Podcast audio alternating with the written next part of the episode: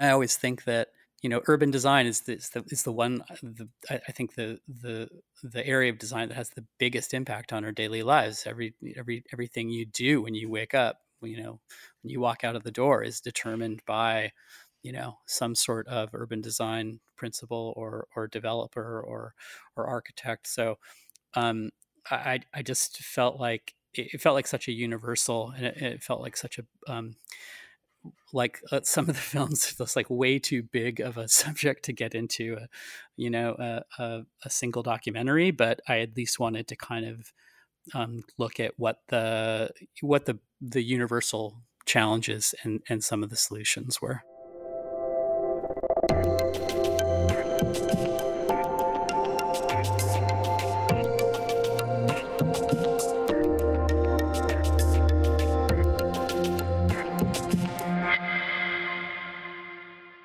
Hi there, everyone. This is Alexandra Siebenthal for Design in the City. Some of you may already know our next guest, New York based indie filmmaker Gary Hustwit, from his iconic trilogy of design focused documentaries. First, Helvetica examines our visual culture and how a font impacts urban spaces, asking us to take another glance at the thousands of words we see every day. Objectified is a look into our complex relationship with manufactured objects and, by extension, the people who design them. And finally, urbanized. A window into how cities are designed that frames a discussion on their future and aimed at an audience of everyone, as Gary put it. The latter has history with reSITE, and we sort of had a full circle moment. The documentary was shown at one of reSITE's first ever events, and reSITE went on to have almost a third of the guests interviewed speak at subsequent events. It's a conversation that's aged well, and one that feels more relevant than ever. His work takes us on a journey into how design impacts our lives, from a micro level to a macro, and has helped many see design through a more humanistic lens, challenging the idea of what design is. Is it something to consume, or is it an application to make our lives better? In recent years, he's followed up with films like Rams, an intimate portrait of one of the most influential designers alive, Dieter Rams, and Workplace, which focuses on the future of our workspaces as well as his latest release, a short film called The Map, which follows the redesign of New York City's iconic subway map, one that updates in real time. reSITE founder and fellow New Yorker Martin Barry spoke with Gary about his creative process, motivation, and evolution, all that led to making the kind of films he himself wants to watch. Hi, everyone. This is Martin Barry. Welcome to Design in the City. I'm here tonight with our guest, Gary Hustwit, filmmaker and creative from New York. Uh, Gary and I have, have met uh, several times, mostly digitally, uh, as he participated in one of our reSITE conferences years ago, uh, showing his film Urbanized, which gave us the idea that there is no better uh, creative and cultural figure to comment on the aspects of cities we care about. So, Gary, uh, welcome to Design in the City podcast. Thanks, Martin. Yeah. So, you know, the burning question for me is so. So, what's up, Gary? Uh, you're you're in New York now, I guess, or you in New Hampshire? I'm in um, I'm in Brooklyn now. You're you're in Brooklyn. So this has uh, been a, a, very interesting week here in the U.S., and we're still awaiting the uh, final results of the election here. So, like everyone else, I'm I'm tearing my hair out. and and and we're in Prague, but you know I'm from Brooklyn, and so I've been uh, I've been staying up till like three or four in the morning watching CNN every night, trying to to to pop the bottle of champagne, but it's it's still in the fridge, unfortunately. Yeah, um, it's it's um it's getting kind of unhealthy. Just this uh, amount of anxiety and just you know um, anticipation and just all the craziness that's happening in the in the interim. So I'm I'm very much looking forward to it um, being over with, so we can get on to the to the lawsuits and. yeah, so so I don't know when it's going to be over with because it seems uh, it seems like it might go on for some time, um, but I'm just I'm I am looking forward to at least uh, what's what would seem to be a pretty clear like kind of quantitative decision to, uh, tonight or tomorrow. I hope. Sure. I, I, mean, I think the election will be called with whether or not we go through, you know, weeks of, of recounts and and and um, legal maneuvering is is another story. But you know, uh, even if even when Biden is declared president, it it still doesn't address the um, the bigger issue that that you know 70 million people still voted for for Trump, um, even though you know even after seeing his behavior over the past four years. So so there's much bigger, um, you know, bigger challenges uh, on that division, and um, we could have a whole other podcast just to talk about that. Yeah, I think so. Um, so tell us, the last time we spoke was was probably like a month or two ago, and and we chatted a lot about the pandemic and, and uh, how you're feeling, what's going on creatively. Um, I was really inspired by by some of the things you said because for all of us, the, the last like six months or you know, the whole year, frankly, is is just felt so long. Um, and creatively, it's been a challenge for a lot of us that are uh, we're sort of at home or, or we're isolated uh, much more than we've ever been before. And like as a social creature, as a creative creature, um, what have you been up to? So has something changed in the last few months? Um, what's going on? Yeah, I mean, I, I think it's definitely changed in, in the in the last few months. I mean, the first couple of months of lockdown, there was just you know there was only so much any of us could could really do, um, and obviously for um, for filmmaker, uh, you know, I, I, need to travel to to make films. I, I want to, you know, get people together in a in a room in a in a theater to show them films and go to film festivals and all that. So obviously that wasn't possible. What what was interesting was that um, online video watching became um, a bigger part of of all of our lives. Um, so, in, in, a strange way, it ended up being a really busy time um, because there were so many people who wanted to watch films and documentaries um, from home globally. So, um, so I was, I mean, kind of navigating that the first uh, the first few months as things started to, you know, um, ease up here in, in New York City, it, it got much uh, easier. And, and, uh, I guess I'm probably speaking for everybody who's who's been through this. And we were able to you know get outside and and move around and and even um, do some filming. I, I, I made a, a, short documentary um, called The Map, which was about the design, the redesign, um, digital redesign of the New York subway map that just happened um, uh, from Work and Co, the uh, design group, and um, and pretty much you know made that you know during the during the pandemic here over the summer, um, and so working on that and then just trying to look at the bigger projects that that I had underway and and figure out um, how or if to continue with them and and you know what the future of of filmmaking and, and media is um, given the sort of new landscape yeah. I, I think like for me um, and i suspect for you also some of the things that we did as professionals um, they kind of came into question, I think, during at least during the height of our lockdown, and, and and frankly, we're back in the second lockdown now. So a lot of the things that we did, you, you sort of thought like, well, is this you know is this valuable? To, you know, how how how can my work change to adapt to maybe some of the needs that people go through in cities that, that we weren't addressing before? It kind of it served for me as like a reflection point. Um, like, did you feel any of that? Uh, yeah, definitely. I mean, here and, and I, I guess globally too, um, the Black Black Lives Matter and the George Floyd protests and everything that that that movement um, brought up, I think also really, uh, you know, for me, uh, made me question, you know, the type of, of work that I've been doing and what I want to do, you know, going forward. You know, I think it it it made design as a um, as a uh, as a uh, industry or as a you know as a as a medium um, as a practice uh, you know really kind of um, reassess itself and reassess like what you know what we're doing as as designers or people who think about design and how is it really benefiting society um, uh, and and I, and I think that for me was as you know as big or bigger than you know the the kind of pandemic related things. And to have those both of those things happen you know this spring and the summer has just been um, i think a real shift or it, it, demands a real shift i think what what i really get annoyed at is when i see um, you know design related brands or, or or companies just kind of carrying on like it was business as usual maybe they just don't um, they haven't wrapped their head around how the, the world is changing and how it's how it's changed and how design needs to change. But this sort of um, uh, just kind of ignoring it almost and just kind of trying to pretend like let's get back to selling you know selling shiny new things um, and, and and I'm not sure that that you can justify that that any, anymore.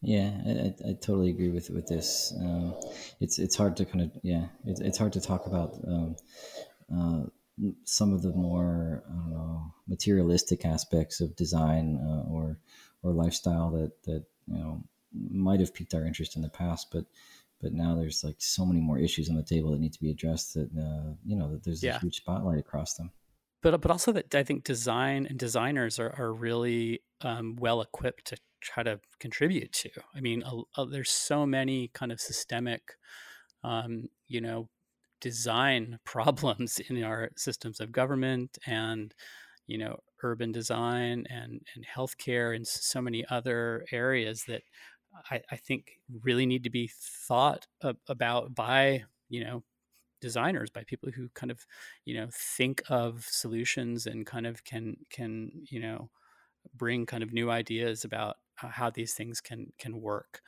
um, so uh, I, in some ways i think it's it's an opportunity for, for for design and for designers to kind of get involved and bring their training and their ideas to to all these challenges um, so i'm hoping that that is what happens you know it, it, it, to any degree um, because I can only I only think it can be a positive, you know, bringing more um, more more ideas and more innovation to the the challenges that um, society is facing. Period.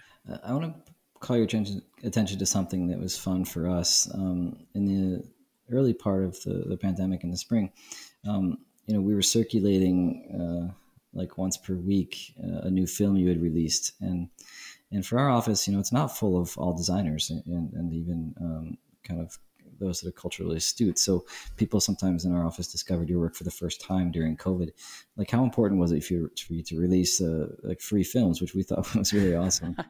um, it's interesting. I, you know, I wasn't really sure why I, I did it. It's, it's, it, you know, it, it, when lockdown started, I just felt like I wanted to contribute something to the, the greater good and and I and I don't you know really know how else I can contribute like I have these films that I that I've made and it doesn't really cost me anything to let people watch them um, so it just seemed like um, the right thing to do. So many people were staying indoors everybody's going crazy I was going crazy.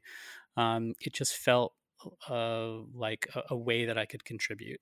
So and then it just kind of took off. Um, i mean it was so cool to see uh, so many people who who like you said had, maybe hadn't seen the films um, and you know this is they're free and had a ton of subtitles and they were you know accessible all over the world and just you know having almost a million people come to the to the site and watch them it just i don't know again just felt like something I, some way that i could you know help whatever it is. I, I don't know if you know a film about a font is gonna you know like it's not gonna solve the um the pandemic but but um at that point and and you know still still you know now in in some cities um people just need need inspiration and need to keep thinking and need to keep kind of believing that there's there's you know that this is a temporary situation um, and and that it can be changed. And and uh, again, I just didn't really have any other um, way to uh,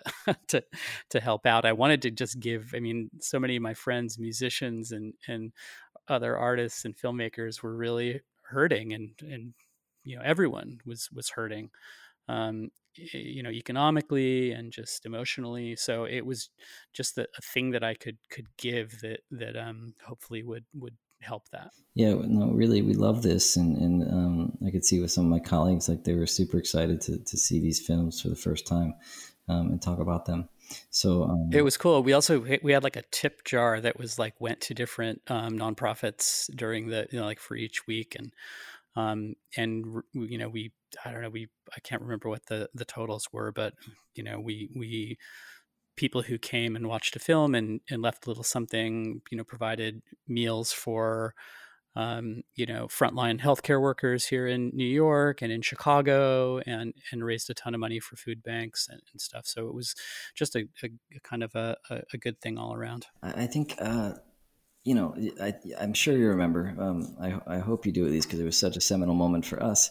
Um, in 2011, we organized uh, what was our first conference, and, and we were like babies. You know, we had never organized a conference or an event before, um, and we we saw that there's this film uh, coming on the market called Urbanized, and I thought like, well, you know, that's a nice coincidence, and so we we premiered Urbanized at reSITE 2011, which was our first event, and you were super kind to to allow us to show it. Um, as uh, for the first time in Prague, um, and we sold out like two nights in a row. We had amazing discussions with Craig Dykers and and um, I think Janette Sadik Khan was in that discussion.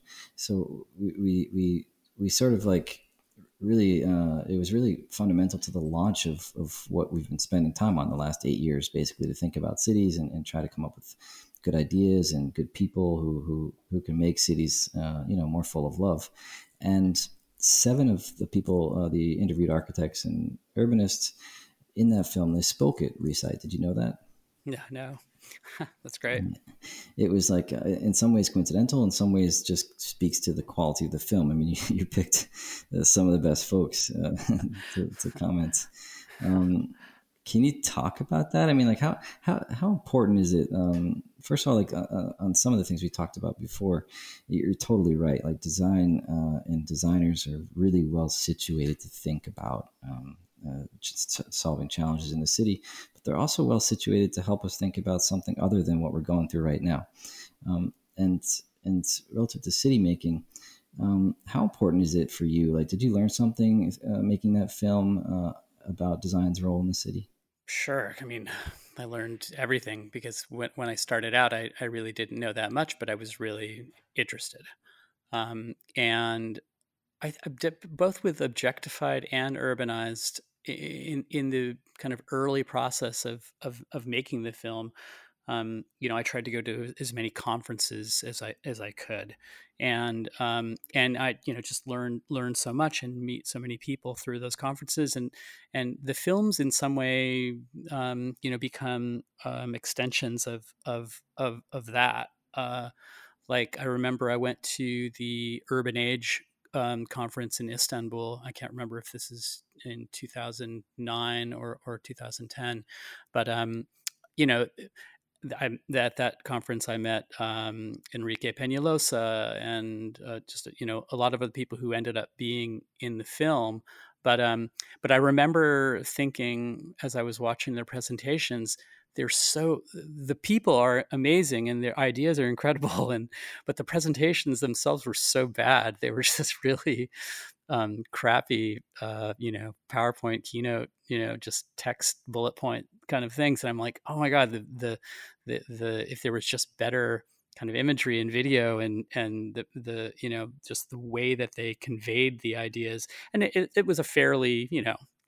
Um, you know, uh, academic kind of setting. You're talking to other, you know, um, people in civic government and architects and stuff. So you know, it didn't have to be be you know um, that uh, engaging visually. But um, I think a lot of times what I do with the films is is take that those ideas and those um, people in that context and, and make it visually um, engaging and cinematic. Um, and, and, I think that that uh, is is really important because they're important ideas and and you know whatever you can whatever tools you can use to get those ideas across to a bigger audience um, i think uh, is really important.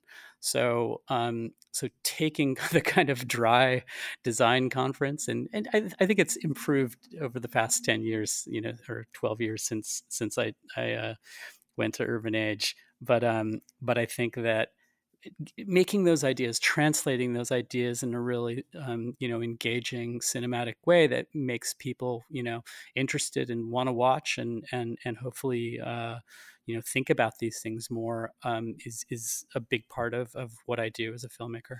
I've also been to the Urban Age a few times, and actually, I, I had the same experience as you. I met like uh, I met Peñalosa and, and those guys, and I was also I'm also like design first thinker. So so um, one one of the things we did at reSITE was like, well, we want to have like a super high quality conference like Urban Age, but we really want the presentations to be better.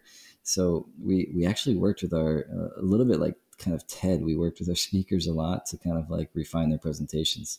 And in the early years, what we did was like I have to say like wasn't so great, I, I think, but um, it's a challenge to get to, to kind of like make these ideas uh, as as cinematic as they can be in real life, right? That those ideas become places in cities, um, and those policies become kind of like physical in the city uh, when they're built. So um, but yeah, it's hard, hard, hard to draw it out. And who is the audience for this? Because like you go to the urban age, and like I come back and I tell my wife or like my sisters about this great urban conference that uh, I went to. You know, their eyes kind of glaze over.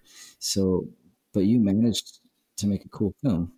Yeah, but that's I mean that's part of it. That that that's that's you know kind of exactly what I'm talking about. Like, um, the importance of of you know who shapes our cities. I mean it's something that we should all know more about and think more about and be more involved in you know whether it's on our block or our city or you know our state or or, or whatever.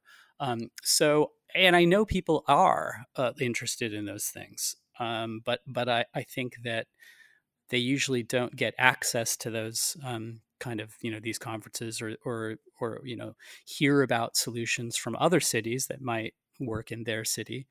Um, I mean, I was surprised early on that there wasn't a lot of of sharing of ideas between cities. Things like the Urban Age conference were, um, you know, I think trying to to do more of that. But I was, uh, I just kept having this this this um, thought of, well, if you know tens of millions of people see a, a documentary about this stuff, it's it's going to get these ideas out there, and and you know you never know what what happens when you um, set that kind of thing in motion. So that was really the driving um, you know force for me. I, I, thought everybody was the audience for this film, um, you know, and, and I think I always I always I mean, uh, when it comes down to it, I'm making the, the film for me. I mean, I, am I'm, I'm interested in this stuff, and I want to watch a movie about it, but there's there there aren't any, um, and and you know, so I just have to kind of make them. But uh, but you know, again, I think everyone's the audience for that film. Um, everybody should be involved in their their city and and understand the forces at play and understand the the, the different stakeholders um, but but no one had made something that you could watch in 85 minutes and and at least get you know some of those uh, those concepts. Yeah, I, I, to, I want to geek out just for like one uh, one more minute on on urbanized because um, in the opening scenes, uh, and I remember watching this. I was like thirty, I guess about thirty years old at the time, and I remember watching this film. And I was kind of the young landscape architect, you know, super excited about my projects all the time. One of my projects was on the Brooklyn waterfront at the Edge uh, in Williamsburg. It's like one of my first projects out of school. And in the opening credits of the film, Amanda Burden is reviewing um, a plan, a design design document on the table, and on the table is a plan that I had drawn. really?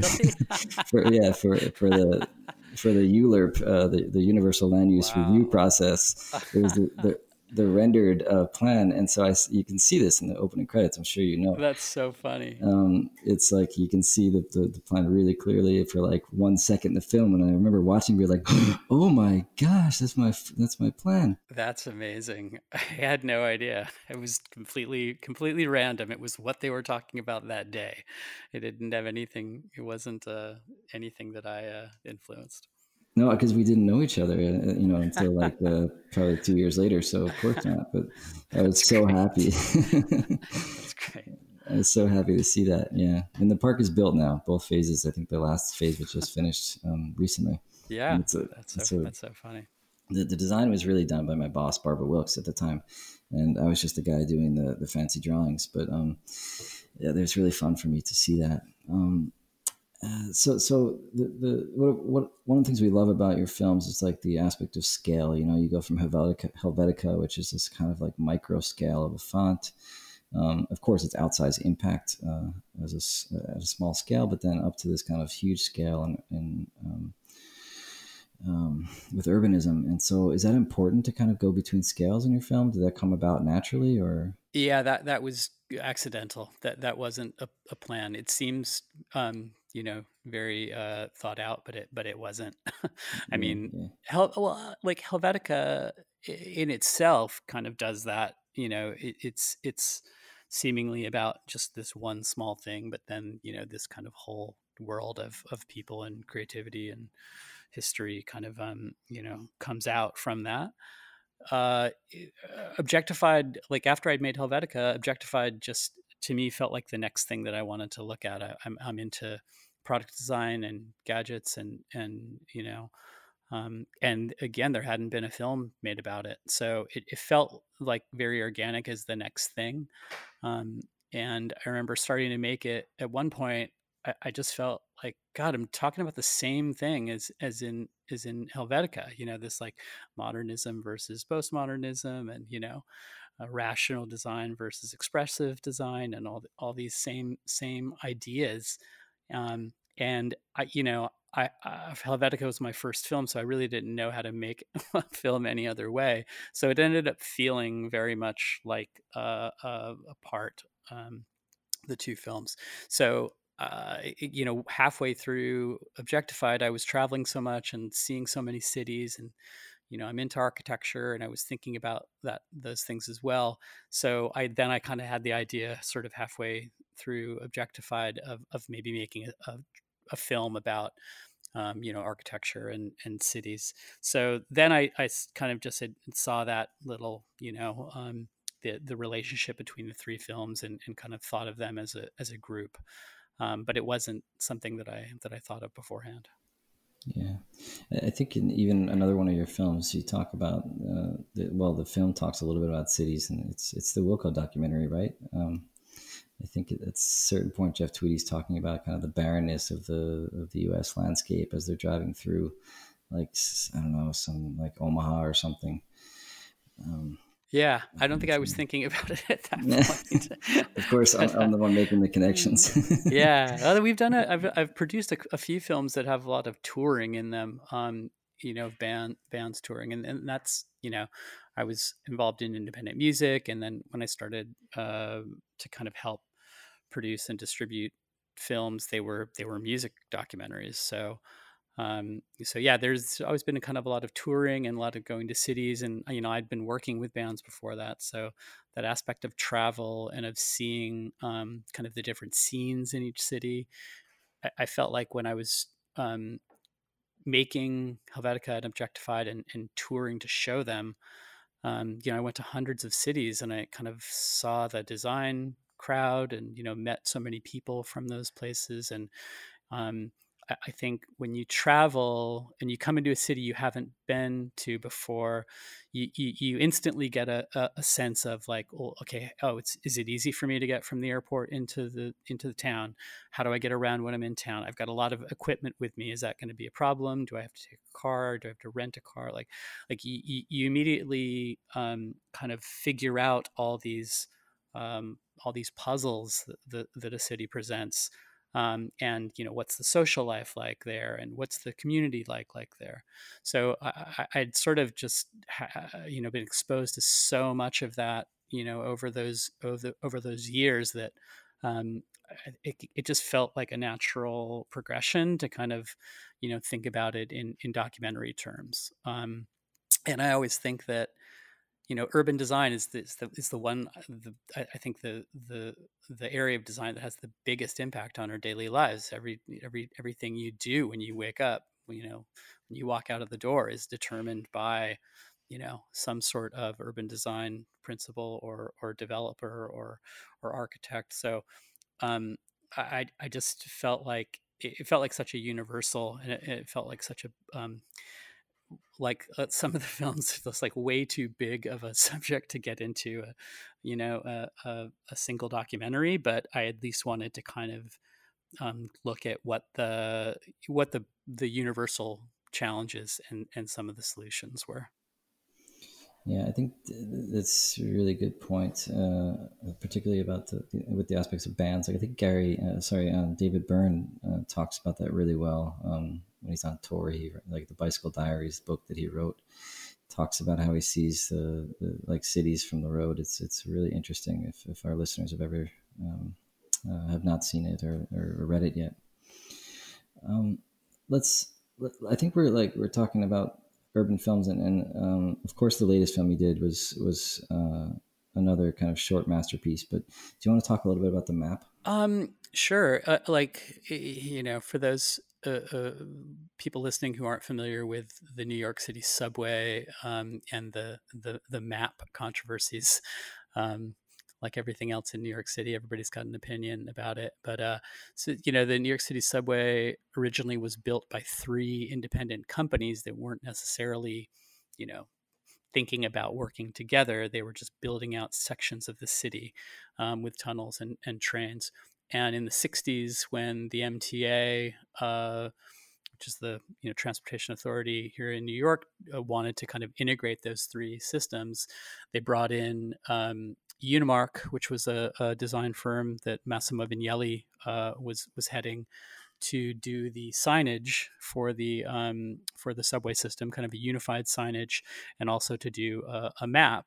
And and Vignelli, uh, along with um, Joan Charysyn, who was a, a, young designer who had just joined Unimark, um, designed a very beautiful modernist geometric diagram of the subway uh, that was more like the London um, subway map. Maybe it didn't really relate to geography. It was just about here's some a line, here's a red line, here are the stops on it.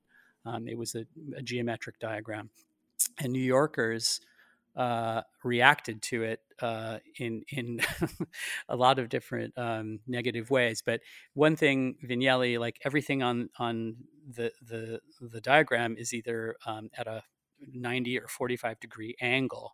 So to make the lines, the train lines fit the grid, he he basically moved the location of the stations so it would better line up with with his um, graphic design, which I think is um, which is pure pure Vignelli. Uh, and so people got angry because they got out of the station and it should have been on, you know, on this side of Seventh Avenue, but it was on the other side of Seventh Avenue because Vignelli had changed his position. So um, there were public debates, uh, and this was in '72 when they they released it, and then in '79 uh, it was it was ultimately um, replaced by a map, pretty much the map we have now, which is a geographic map uh, of the city, but it's it's very um, it's very busy to look at every all the information that is you know in on New York City streets and then put the subway. So it's different philosophies about it. This geographic versus geometric. Um, and basically, the technology didn't really exist to kind of um, make that those two things reconcile. And obviously, with digital and phones and and um, also the modernization of the actual subway system, which um, is still pretty um, archaic. The uh, opportunity was there to try to do a digital subway map that could kind of reconcile those two things. So, Work and Co., which is a design firm here, basically took it took it uh, the challenge on um, pro bono and had been working for the past two years to make this uh, new evolution of the digital subway map. Um, and it's a live map, so it's it's a web app. Anybody can go and look at it online, but uh, it's it's a live map, so it's reacting to the current status of the system in New York City. The lines change a lot. They'll you know the F line will run on the the AC tracks for a certain point, uh, you know, just all the maintenance and stuff. Um, so in this, the the new Work and Co map, you can actually see the trains moving in the lines. So it's it's live and it kind of, um, if you zoom out, it looks more like the you know Vignelli or um, uh, it looks more um, you know geographic. And as you zoom in, it starts to uh, lock into kind of the actual geography of these of the um, the streets and the station locations but um so it's it's a blend of the two so those are all things that i like i i i'm i'm a geek about so i i, I made a short film. I collaborated with Work and Co to kind of see their process, but also go out in the city and film it.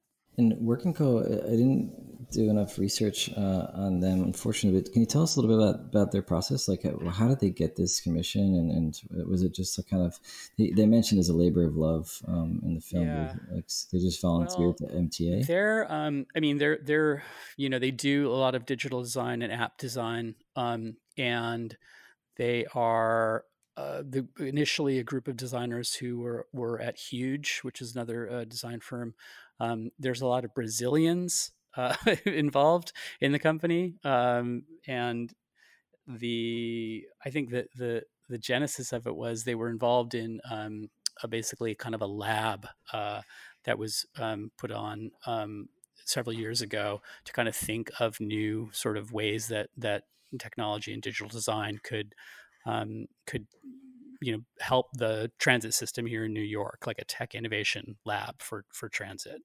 Uh, and then through that, I think came the idea of this, you know, that the MTA really needed a better digital map that was responsive and dynamic, and and um, Felipe and the other designers at uh, at Work and Co just kind of I think just took up the challenge because they're also you know they love you know the legacy of, of Vignelli and the kind of uh, you know other map designs of the city, and I think wanted to kind of um, you know try to put their mark on it as well. Yeah, it's uh, anyone who's who's traveled the New York City subway system has like uh, gripes and complaints, um, and particularly about the map. I remember like uh, always carrying around the little foldable paper map. Um, you know, you're like pouring over uh, as a kid trying to navigate the city. It's it's uh it's amazing. If anyone's not tried this before, it's really it's really special. So you should definitely do it. You can see it on Gary's website or also the MTA. Um, the the process of your films, Gary. Like if we can go into it a little bit deeper, um, like how do you? I, I think now you're going through an evolution, probably like uh, like most of us, but like if you could speak generally or maybe even more specifically about like something new you're working on like how do you approach the topic of your films and and it's like what's the process like? Um i mean they all stem from from things that that like i want to see but that there really isn't anything out there yet. Um i think that's that's pretty much my process in in a nutshell. Um like if there would have been a great documentary about about fonts um, in 2005 when I when I initially had the idea to um, for Helvetica. If there had already been something, I probably wouldn't have even maybe become a filmmaker. I just you know I was so obsessed with um, the idea of that film, and I, I, couldn't believe that it didn't already exist.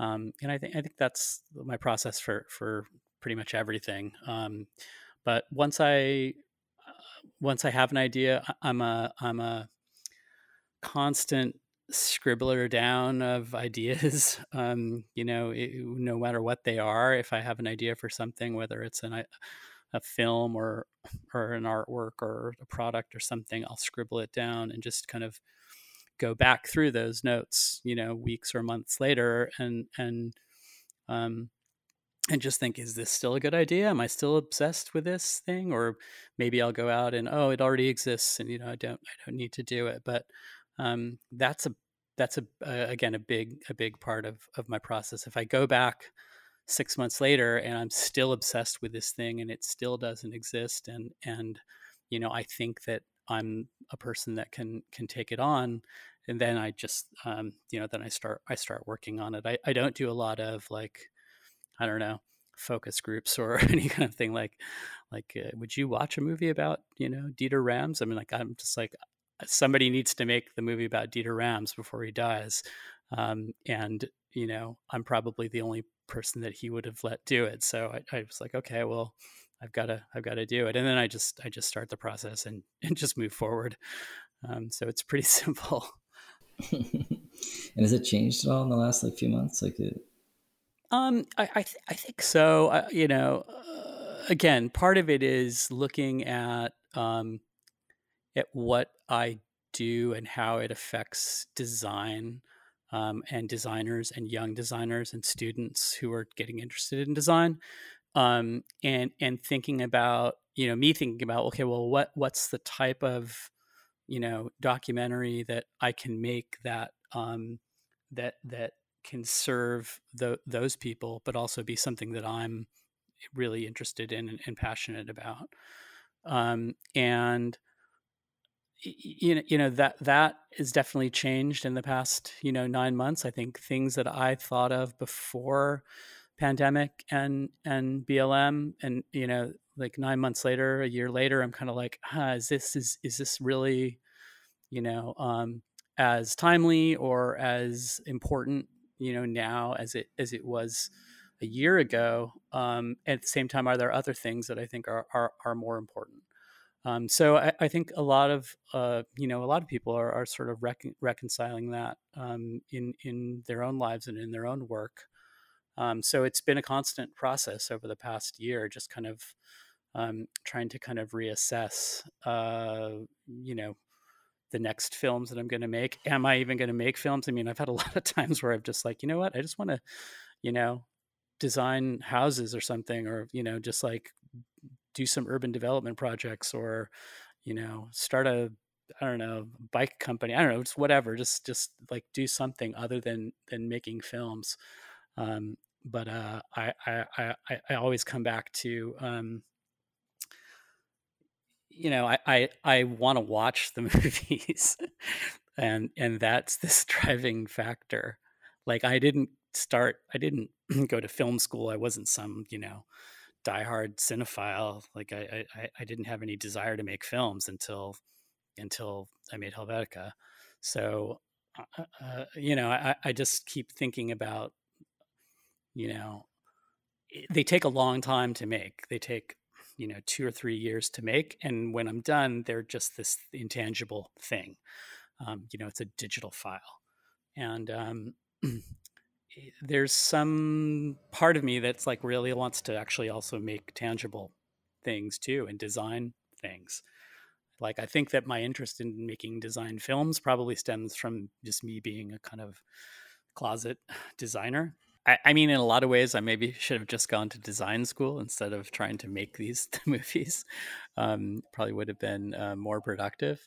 But uh, again, for, for me, it, it, has been about that. It has been about a way of learning and exploring these these subjects that I'm interested in. Um, so yeah, I, you know, I, going forward, I'm still I still haven't just settled on what exactly I I, I want to do um, in terms of of new films. I, I, have a list of like literally like a hundred films that that that I would love to to see.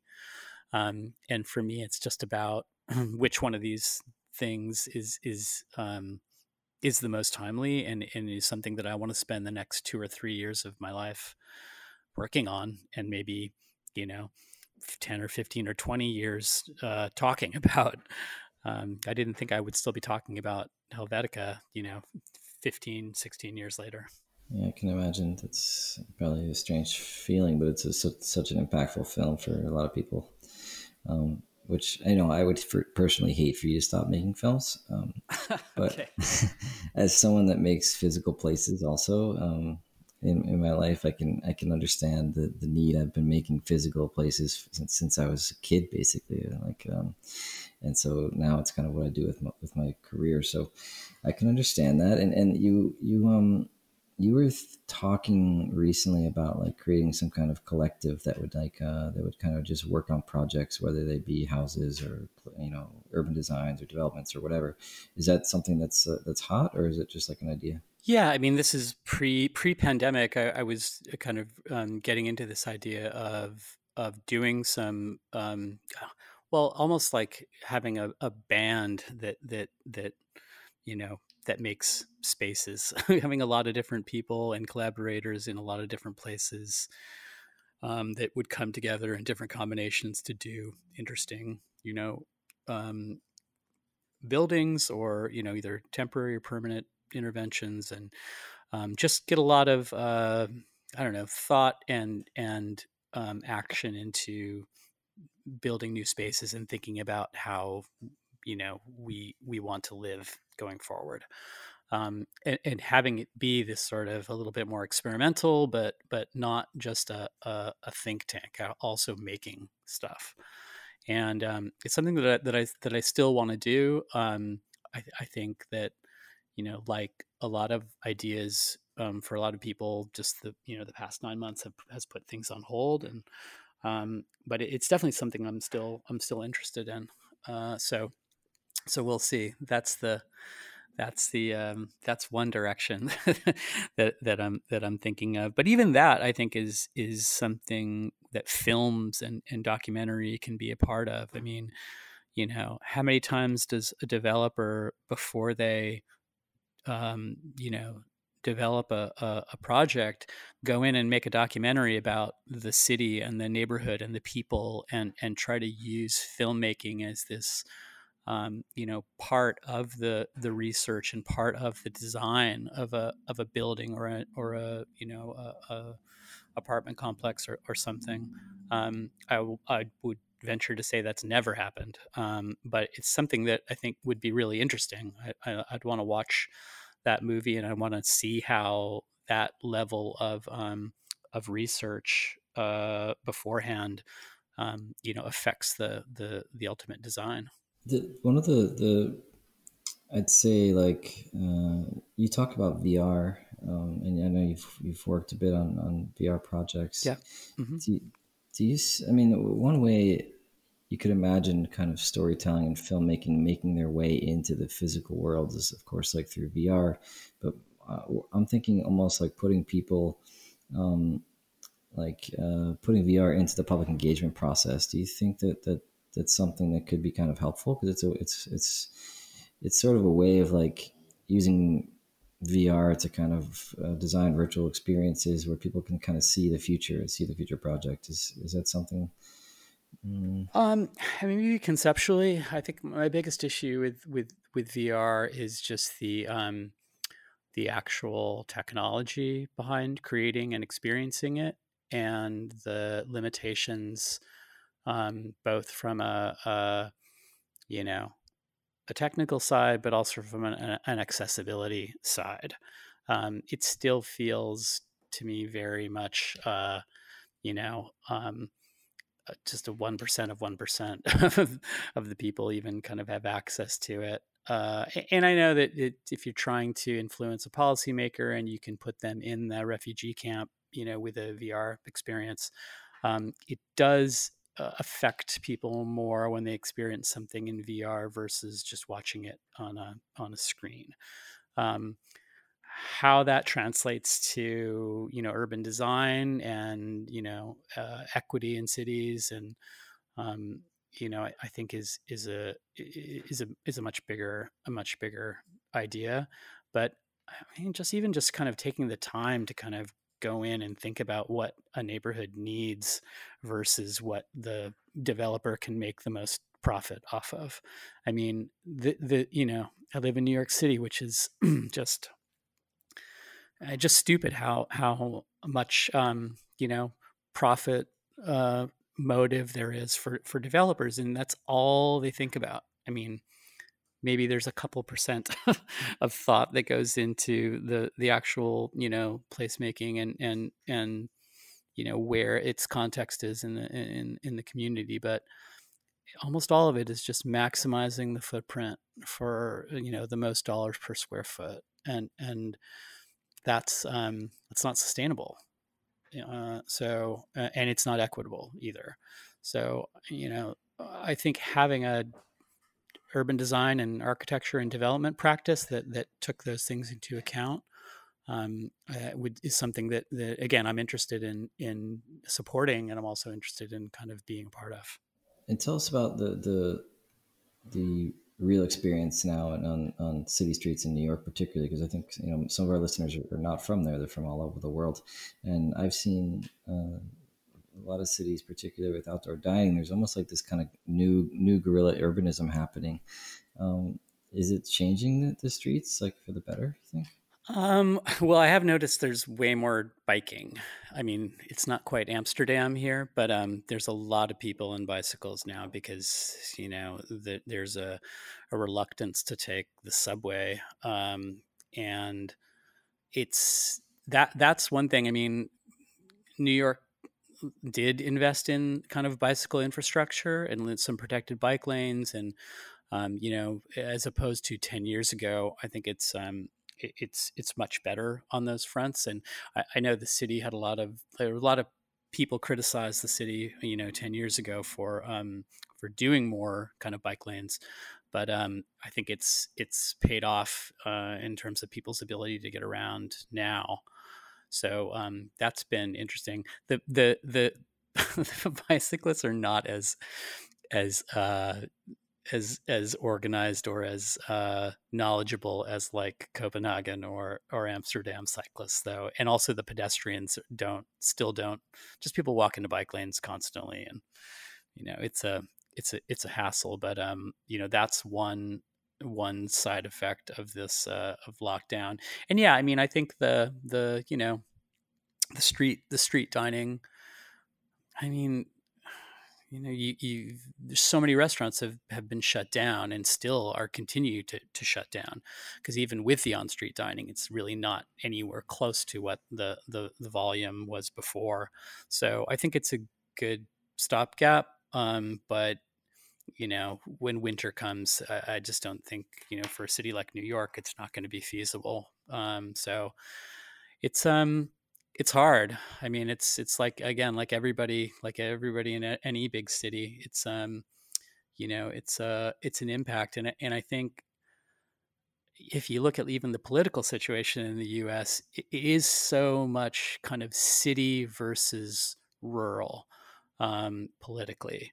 Uh, and the cities have been impacted harder, uh, you know, both in terms of, um, you know, death toll and, and infection rate, but also in kind of economic um, impact than some of the rural communities. So, you know, e- even there, there's, you know, in the dealing with this um, this virus, there's been kind of political ramifications that that manifested themselves, you know, this week in in the election here too. So um, it's really just, I, I, think we're all still trying to kind of figure it out, um, you know, while we're in the middle of it, you know, what the long term implications of this are. I mean, we talked before about um, offices, and you know, I, I, I made a, this project workplace that was looking at the future of the office, and um, and you know i think it's still an open question as to like what is the future of of collaborative you know work? And you know how are we going to address these um, you know the kind of realities now? Um, yeah and, and, the, the street the street front dining uh, at least like uh, sidewalk dining it's uh, I don't know the, the design solutions that have um, popped up in some ways. They're they're kind of like they bring me joy. I, of course I'm not experiencing it because I haven't been back to New York since like February um, but it's like you have this like crazy little city developing on the sidewalks. It's, it's um, I don't know. From a distance, it feels like uh, there's a lot more vibrancy.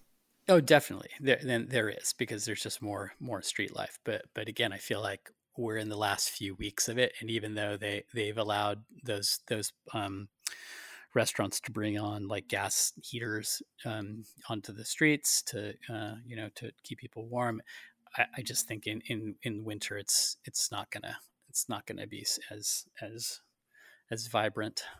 I talk a little bit about your storytelling, and I think that's one like that's um, one of the most brilliant things you do is to be able to tell a story which is relatively mundane um, and kind of like highlight all its intricacies and make it super interesting and engaging.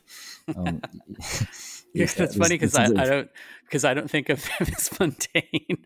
that's probably the that's no, probably I mean, why. Like, uh, maybe I'm i think that maybe other people other people might think they're mundane, but I think that's part of the that's part of the um, that's part of the answer. It's like I I'm super obsessed and super passionate and and very engaged with with the seemingly mundane subjects, I guess. So yeah, I should, I should, so I omitted the word seemingly because I think for the like for a general audience, I think like uh, that that's sort of what I'm referring to. Like uh, it's uh, you're telling an amazing story for someone that hadn't really thought about um, Um, sure, sure. And, and, again, I'm approaching it like like it is a super exciting, you know, subject. And I think all the people that I'm talking to, you know, designers and and and others, they also think it. They're really passionate and excited about it too. So that that translates to the screen. Um, and I, I I always feel like, especially with Helvetica, I just had this like secret weapon in all these incredible designers who were just great speakers and and just super um, you know funny and and smart people.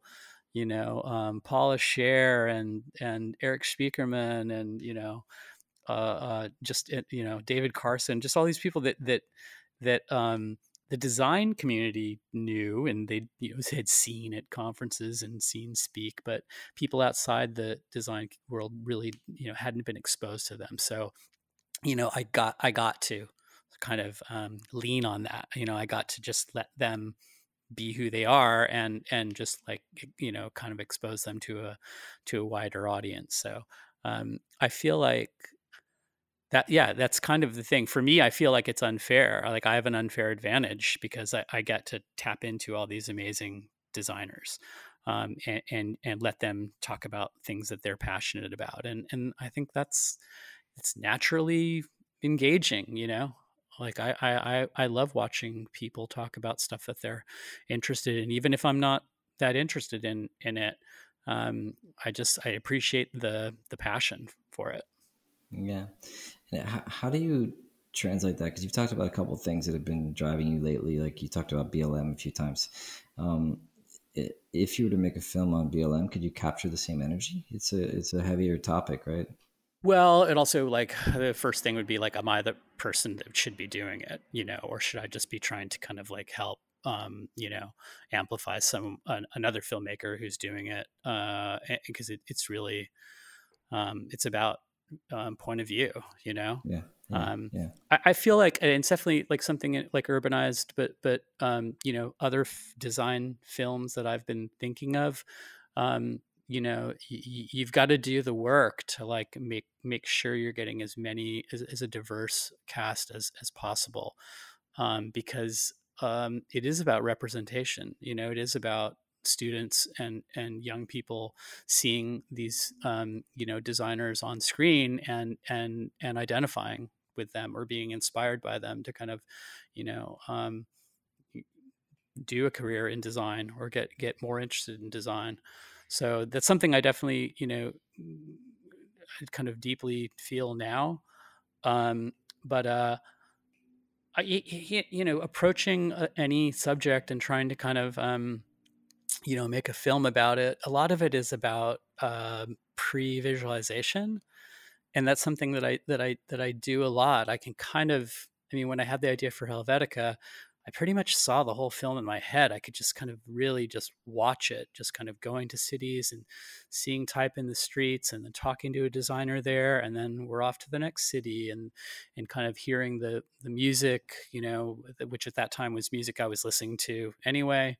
Um, so just just being able to kind of watch a, a, a, film that that doesn't exist yet in your head and think is this something that's going to be you know good or or or is it going to work? Um, i do a lot of that uh, kind of pre editing and pre uh, um, so i think with any topic that i think of or any film idea that i have i just try to watch it you know i just sort of close my eyes and, and, and think about it and you know does is it something i would want to actually see on the screen yeah it's actually how you think about making places as well so i think you have the yeah. process down yeah yeah no that's totally yeah you're thinking about what the experience is going to be like inside this this building or this room or walking up to it and you know and and experiencing it from inside and outside um, and yeah, I think the, the film filmmaking is the same way. Well, they're both about experience design.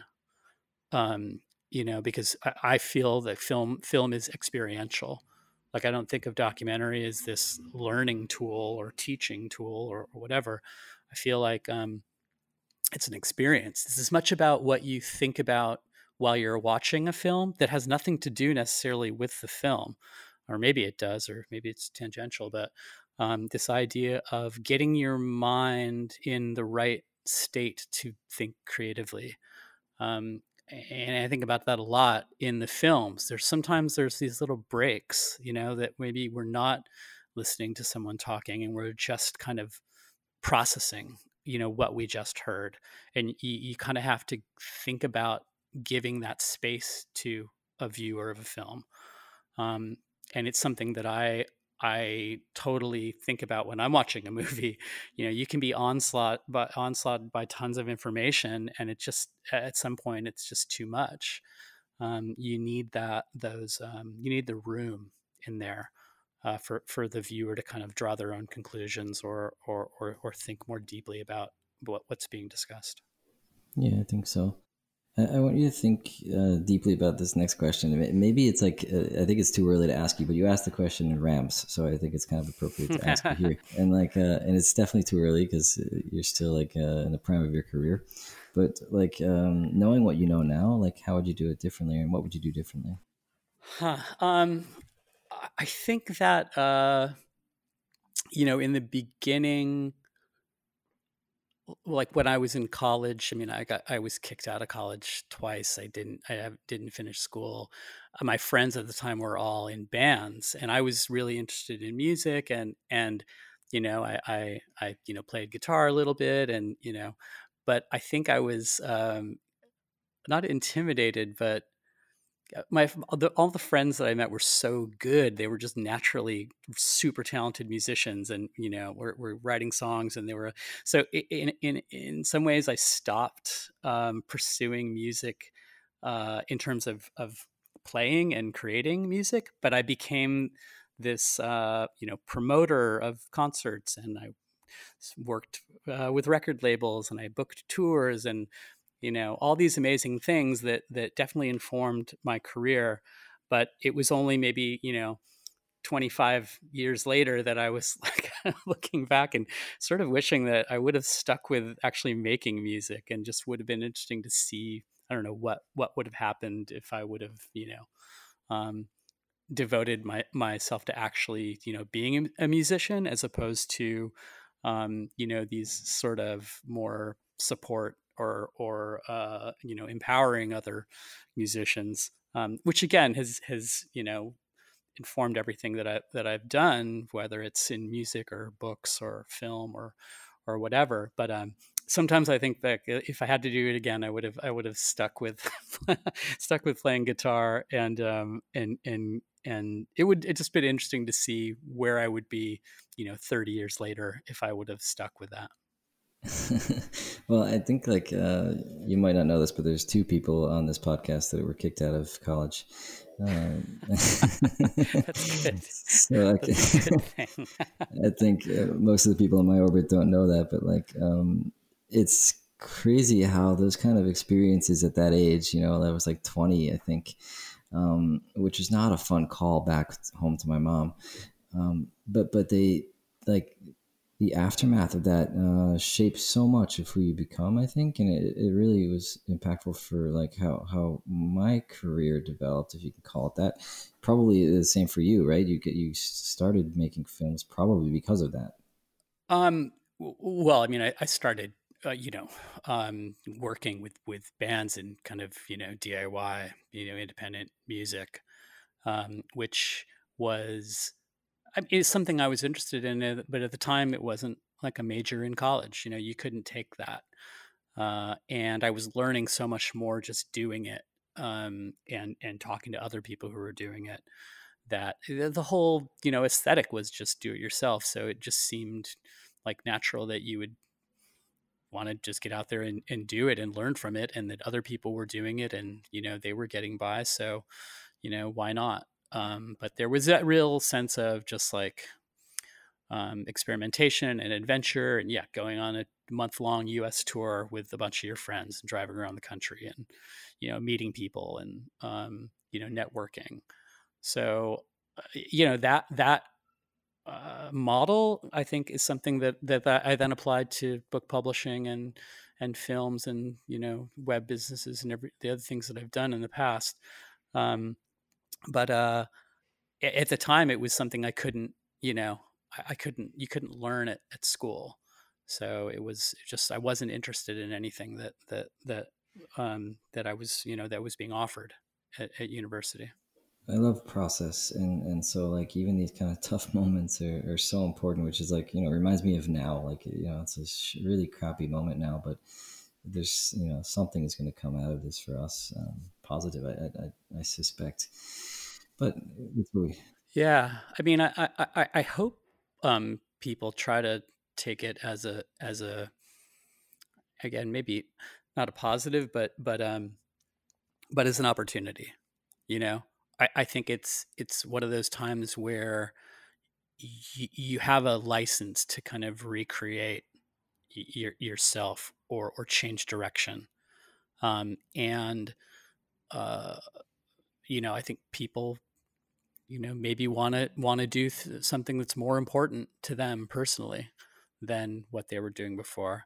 And it's just such a moment of change with like layoffs and you know companies closing and you know um, I think it's it's it's the perfect time to try something new because there's you really don't have that much to lose right now um, and and everything everyone's changing everything's changing like i said you kind of have a, a, a license now to kind of reinvent so I, I, hope a lot of designers and and architects and um, creatives uh, take that opportunity. You know, it's not just about hunkering down and making through, you know, this and then, you know, everything will go back to normal. Um, you know, I think you have to look at what you do and think about, okay, well, you know, look at the current parameters and and think about how you can reinvent what you do to kind of um, better better fit it um, or just outright change and and start something that is completely different that you're you know secretly passionate about that you've you've avoided doing because you you know thought you had to keep the, the steady paycheck going. Oh, yeah, yeah, that's a good point. Um, listen, I think it's we've talked a long time, but I want to ask you. We have a couple. We we selected a few questions from our audience, and would you mind answering quickly, like three, a couple of questions? Okay, so we short we shortlisted three. Um, this one's kind of fun. Uh, I'd love to watch a movie about pavements as a, the identity of cities. Can you direct that film? um, pavements, like in because some people refer to sidewalks as pavements, right? Yeah, but like you know, even in New York, you have different like sidewalk patterns, and um, some are stone, some are concrete, some have big squares, little squares. Um, is, sure, where they where they yeah, go, yeah, yeah. yeah. Um, Sure, I could do that. okay. Okay, somebody pavement the movie. I like I like that. Um, okay, so some... you know, I just I recently saw it. Ha- I don't think it's come out yet, but there's a a, a film called um, Tokyo Drive, which is about the um, Japanese uh, architects uh, SANAA, um, or at least one of the, the partners there. But it's like a, a drive around Tokyo, just talking about architecture and streets and, and everything. And to me, that that sounds um, like you could that sounds like a model that you could use to make the pavement film because um, it is about kind of experiencing a city or different cities like from the street and and I, I like the idea of uh, of that film. Okay, that's, that's gonna make somebody really happy. I think. Um, I think, I mean, at least like someone that designed a lot of city streets, um, is me. Like, I think you'll probably find some uh, a lot of cultural stories in, in pavement designs, um, which could be cool. Um, let's see. There's two more quick ones. Uh, would you consider documenting automotive industrial design? Mm. Yeah, that's something that has come up a lot. Um, and, and, I've been approached a few different times to, to maybe do an, uh, an auto design um, film. Um, and, I, I, think it could be uh, pretty amazing. Uh, you know, it, it's definitely if you look at the history and how you know the car changed cities and the environmental issues and the kind of the technology and it's it's really a film about mobility but you know told from the standpoint of the car and do we need cars and i think there's a lot of interesting um, angles to come out it and it's global and those are things that i that i um, you know, those are boxes that I always have to check in terms of if I think an idea is good. I'm like, is it something that everybody is experiencing? Um, and are there, you know, a hundred different ways to kind of approach the the story?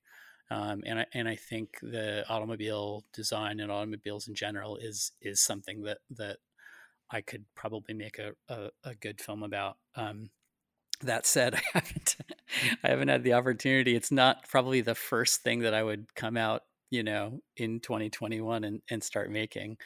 Um, but uh, I feel like that's the um, that's the problem. Like I'm not like the BBC or someone. Like I can't just like make ten films at once about all these things that should be should be um, should be made.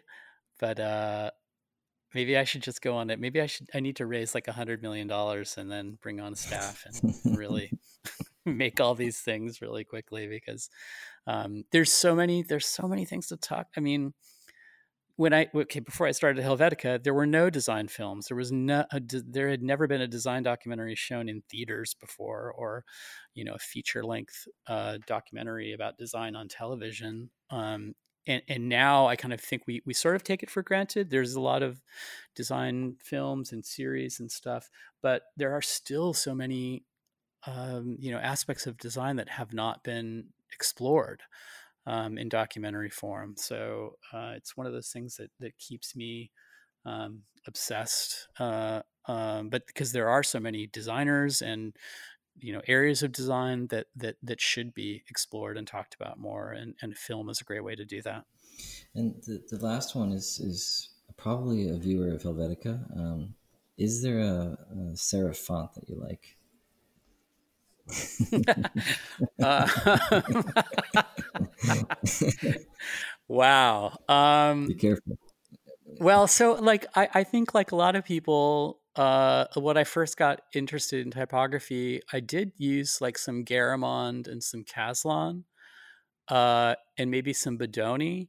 But but I think somehow I got into more of the sans serifs and, and and that stuck with me. And it wasn't like I was obsessed with Helvetica, and that's why I had to make Helvetica the movie.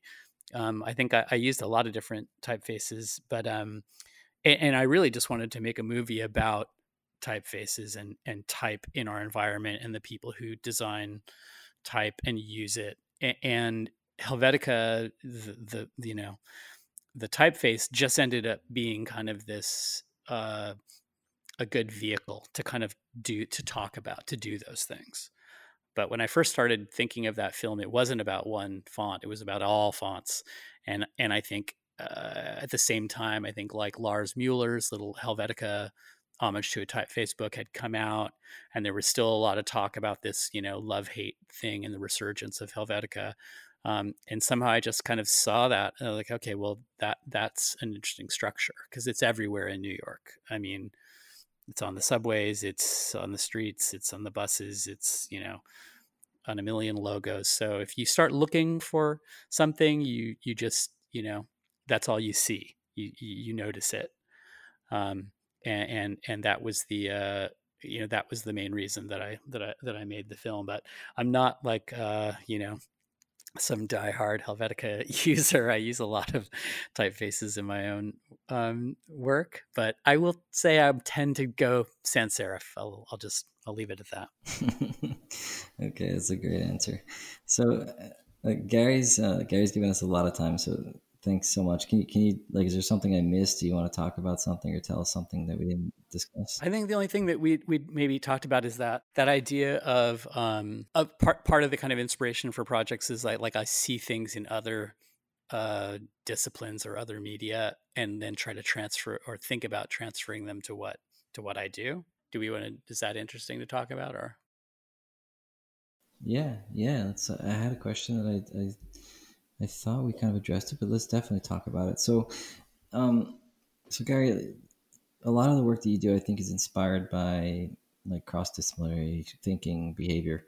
What, like, tell us more about this because it's it's a lot of what we do as well, and, and it's like uh, bringing ideas together for the city, uh, particularly design ideas. Like, how does it play into your work? Yeah, it's something that, that I'm always thinking about when I when I look at other um, media or I look at art or music or what other um, brands or, or, or people are doing. Like one of the first things I think of when I see something that I think is interesting is like, okay, well, what's the equivalent in what I do? Like, I'm a documentary filmmaker. You know, what what what how, how do I translate that to to what I do? um, I, I, had the opportunity to go to uh, MASS MoCA, the um, the museum up in uh, North Adams, Massachusetts, that recently, you know, kind of reopened and it's limited capacity and everything, which is amazing because I'd never been there before. And, um, and with the limited capacity, it's a massive, massive space. And there were probably 20 people there. I mean, it was some, it was ridiculous. It was like, got to see this James Turrell uh, exhibit um, and just so many other, the whole Jenny Holzer thing there. And it was, it was incredible to see so many ideas in, in visual art but um but remembering how much that is a is a thing like experiencing art in that setting and then kind of letting it simmer and thinking about how it applies to what what you do but i remember there was an exhibit there that was about translation in the sense of like artistic translation like seeing something in another media and then translating it to a different one. Like someone an artist took photographs i can't remember what the, what the theme was but then she reproduced them in these large scale uh, um, uh, woven works like these big tapestries basically based on these photographs a whole series of them. So it's that idea of like taking something from one media and and and transferring it.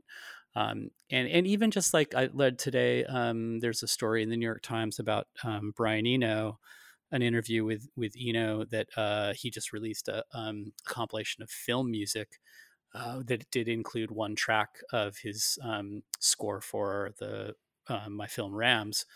But um, I think that he, he, someone was asking about ambient music and when he started creating ambient music, and, and he said um, ambient was was really a way of saying now i'm designing musical experiences. Like he changed from like i'm doing music to like i'm, I'm designing experiences that are these sound experiences. And i mean this is just this morning when i read it but i immediately was like okay well how do i think about that as a filmmaker? Like you know can i can i design a kind of a visual experience uh, you know versus just kind of making a documentary and and what are ways that you could make a visual experience that don't necessarily um, you know require somebody to look at a screen on their laptop or whatever. But it's like using these um, you know things that you're seeing things that you're interested in in other in other media um, and using them as prompts to think about how how can i incorporate that or what's the equivalent of that in what i do um, it, it you know I don't know how useful it is, uh, but it's something that I that I sort of um, end up doing naturally and, and, thinking a lot about, and and I think it's helpful for for other people to think about those things too. You know, you might just you know think about I don't know, you might see a, a film or a painting, and that can influence you know uh, a, a, building. Um, and and it's not necessarily just like copying one design, but it's again thinking of like equivalence, Like how do I translate that idea to what to what I do, or how how can I let that inform the you know the the the structure of what of what I'm working on. So it's something that I that I think about a lot. Yeah, yeah. For me, galleries uh, and museums are, are always such a great escape to uh, to kind of be re-inspired about my work uh, and to to recreate kind of an experience I had somewhere else, um, particularly artistic experience to try to like then make that architecture or make that physical um, but it doesn't have anything to do with copying it. It's really hard to describe that feeling right or, or that process yeah yeah. Well again it, a lot of times it's just putting your brain into a space where you can be creative and, and everybody has that something whether it's playing guitar or going to a museum or cooking or or whatever everybody has some space or some some activity that that uh yeah whether it's a place or it's it's something that you do that that puts you in that mindset that then you can think creatively and you can kind of be open to to um to inspiration. Um so that that's uh, you know something i think about and sometimes try to try to create uh you know in in in some of the work that i do too. Yeah. Um it could also be in a podcast. Uh, hopefully, hopefully, people get something out of this conversation. Yeah, I hope so too. Um, okay, so Gary Hustwit, um, independent filmmaker, photographer um, from my beloved hometown of New York. Um, thank you so much, Gary, for joining us. I think uh, oh, you're welcome. We learned a ton. I hope you learned something tonight too. Um, and stay healthy, man. Uh, thank you. You too.